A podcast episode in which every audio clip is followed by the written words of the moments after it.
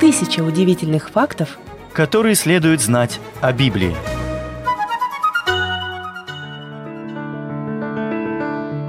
Библия – это самая читаемая книга всех времен, которая изменила ход истории, повлияла на жизни миллионов и заставила многих остановиться и задуматься. Эту книгу скрывали, запрещали и превозносили на протяжении веков. Библия также содержит ключ познанию самой известной личности в мире – Иисуса Христа. Она содержит удивительные пророчества, вдохновляющие истории и поистине потрясающие события, которые навсегда изменили ход истории. В начале. В начале Бог. Это первый стих первой главы в первой книге Библии. Начало истории мира записано в хронологической последовательности, начиная с этих слов. Эллахим. Это имя Бога происходит от древнееврейского слова «эль», которое подчеркивает его божественность. Другой титул Бога – Эль-Элион, также связан с этим словом и имеет значение «Всевышний Бог». Яхве – это единственное личное имя Бога. Будучи еврейским словом, оно часто переводится как Иегова или Господь. Опираясь на библейские источники, такие как хронология и генеалогия в книге «Бытие», многие люди пытались вычислить точку отсчета времени или узнать дату начального момента творения. Древнееврейские ученые установили, что это произошло в 3761 году до Рождества Христова. Возможно, самой знаменитой точкой отсчета творения была дата, вычисленная ирландским епископом Джеймсом Ашером – Используя книгу «Бытие», Ашер датировал момент творения ранним утром 23 октября 4004 года до Рождества Христова. Он пользовался юлианским календарем от 710 года. Расчеты Ашера использовались европейскими христианами на протяжении столетий, а также были вынесены на поля многих изданий версий короля Иакова, придавая им авторитетность.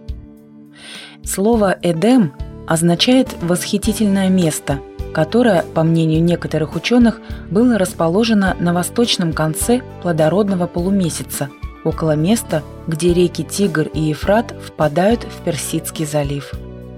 Адам. Это имя представляет собой каламбур сходных между собой еврейских слов, означающих «почва» и «человек». Слово «Адам» происходит от еврейского слова «человек» с собирательным значением «человечество», оно также родственно еврейскому слову «Адама» – земля, обозначающему почву или сушу. Хотя многие люди считают, что запретный плод дерева, познания добра и зла, который ела Ева, был яблоком, нигде в Библии нет этому подтверждения. Большинство ученых соглашаются с тем, что этот плод определенно не мог быть яблоком.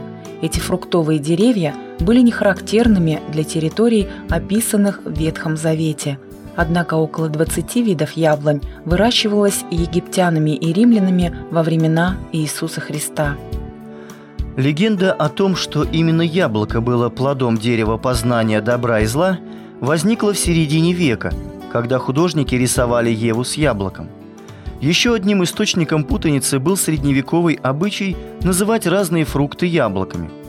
Лимоны были известны в то время под названием персидские яблоки, финики – пальчиковые яблоки, а гранаты называли яблоками Карфагена. Под яблоком также мог подразумеваться такой плод, как абрикос, который часто встречается во всех библейских землях. Соломон использует тоже еврейское слово, описывая дерево. «В тени ее люблю я сидеть, и плоды ее сладки для гортани моей». Песнь песни 2.3. Возможно, что он имел в виду абрикос, так как даже сегодня кочевники ставят свои палатки в тени этого дерева, а плоды его имеют самый сладкий вкус из всех плодов Святой Земли.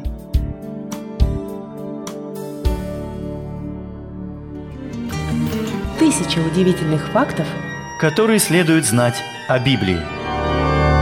Произведено на радио Эли.